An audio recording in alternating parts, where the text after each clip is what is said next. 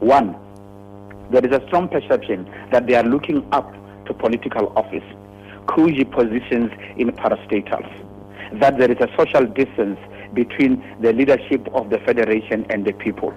and uh, that if they were to concede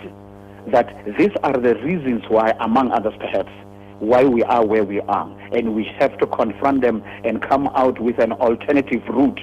or uh, roadmap. Perhaps indeed this might be a moment that was necessary for it to transform itself and to go forward. But